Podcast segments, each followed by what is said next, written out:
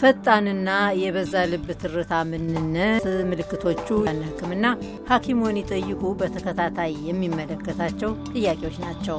ሙያዊ ማብራሪያውን የሚሰጡን በዚህ በዩናይት ስቴትስ የሚኔሶታ ክፍለ ግዛት የሄኒፒን የሕክምና ክሊኒክ የልብና የውስጥ ደዌ ከፍተኛ አማካሪ ሐኪሙ ዶክተር ውብሸት አየነው ናቸው።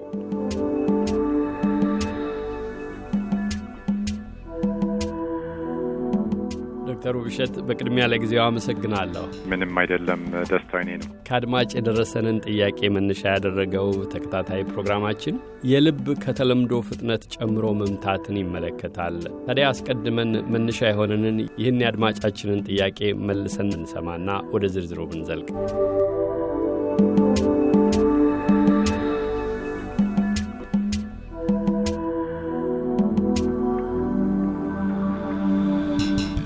ጤና ይስጥልኝ የአሜሪካን ድምፅ አቅራቢዎች፣ ባካችሁ አንድ ጥያቄ ነበረኝ። ስለ ልብ ትርታ የማያቋርጥ ልብ መምታት ወይም heart palpitation የሚባለውን ነገር በማክሰኞ የሐኪምዎን ይጠይቁ ዝግጅታችሁ ላይ ለምን እንደሚነሳ በምን መንገድ እንደሚመጣ ማወቅ ስለምፈልግ ባካችሁ ሐኪም አነጋግሩና ተባበሩኝ። አመሰግናለሁ። አልማዝ ከዶንቤር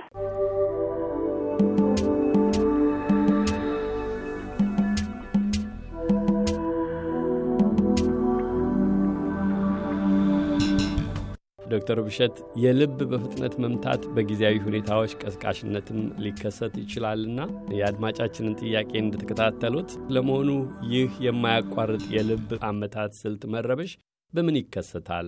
ከጊዜያዊነት አልፎ አሳሳቢ የጤና ችግር ተደርጎ የሚወሰደውስ መቼ ነው? አድማጫችን ያመጡት ጥያቄ ለብዙ ሰውም እንደዚሁ የመጣ ጥያቄ ይመስለኛል እና የልብ ትርታ መረበሽ የ heart palpitations የምንለው ጉዳይ ብዙውን ጊዜ ያን ያህል ለጤና የሚያሰጋ ነገር አይደለም። ትልቁ የሚያመጣው ችግር ያው ያንን ግለሰብ ማስጨነቁና ይህ ምን ሊሆን ይችላል ብለው ማሳሰባቸው ነው። ግን እንዳልከውም አንዳንድ ጊዜ ተራ ከሆኑ ነገሮች ወይም በናይን ከሆኑ ምክንያቶች ያልፍና ሌላ ጠለቅ ያለ በሽታ ላይ ያለ ችግር የሚያመለክት ወይም ደግሞ የእሱ መከሰቻ ሊሆን ይችላል። እና ብዙ ጊዜ እነዚህ ነገሮች አንድ ቀን ብቻ መጥተው ያላለፉ ከሆኑ አጭር ጊዜ ሳይሆን ረዘም ላለ ጊዜ እየተደራረቡ ከቀን ቀን የሚመጡ ከሆኑ ከእሱ ጋር በተገናኘ ሁኔታ የትንፋሽ ማጠር ሊመጣ ይችላል። ደረታቸው ጋር ጭንቀት ሊያስከትልባቸው ይችላል። እንደ ቸስፔን ማለት ነው። ሊያዞራቸው ይችላል። ወይም ደግሞ እዚህ ደረት ላይ ጭነት መሰማት፣ ከዛም አልፎ ደግሞ አንዳንድ ሰዎች ፌንትም ሊያደርጉ ይችላል። እንደዚህ እንደዚህ አይነት ነገር በሚያደርግበት ጊዜ ቅድም ካልኩት ዝም ብሎ ተረኛ ወይም በናይን ከምንለው ትንሽ ሌላ ክትትል ወደሚያስፈልገው ወይም አዎ መሊግነንት እየሆነ ይሆናል ማለት ነው። ስለዚህ መቼ ነው ተራ አይነት የልብ ትርታ መረበሽ የሚሆነው የሚለውን ነገር ብናየው ሊያቃልልን ይችላል። ለምሳሌ አንዳንድ ነገሮች አሉ። ሰዎች በቀን ሕይወታቸው ውስጥ የሚያጋጥሟቸው ነገሮች፣ የሰው መጨነቅ፣ የሰው እንቅልፍ አለማግኘት፣ አንዳንድ ጊዜ ደግሞ እንቅልፍ የማያገኘው ሰው ተደራራቢ ችግሮች ሊመጡ ይችላሉ። የልብ ትርታውን የሚረብሽ ለምሳሌ የማይተኛ ሰው ብዙ ቡና መጠጣት ይፈልጋል። ቡና በተጠጣ ቁጥር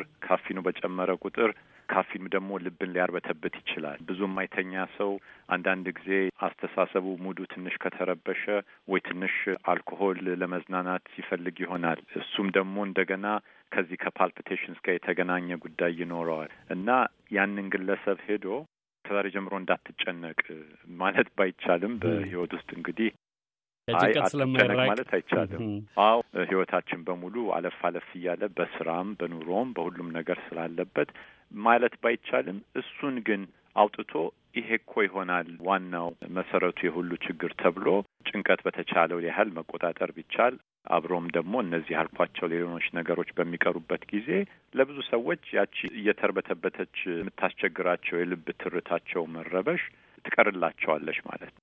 መልካም ልብ ሲያርበተብት ብለውታል ዶክተር ብሸት ቀደም ብለው በውል ለይተው እንዳመለከቱት ይህ የልብ አመታት ስልት መረበሽ ከጤናማ ሁኔታ ውጪ ያንዳች የጤና ሁከት ምልክት ሆኖ ሲገኝ የሕክምና እርዳታ ለማግኘት ህሙማን የጤና ባለሙያ ጋር ሲሄዱ ምን ይሆን የሚጠብቃቸው?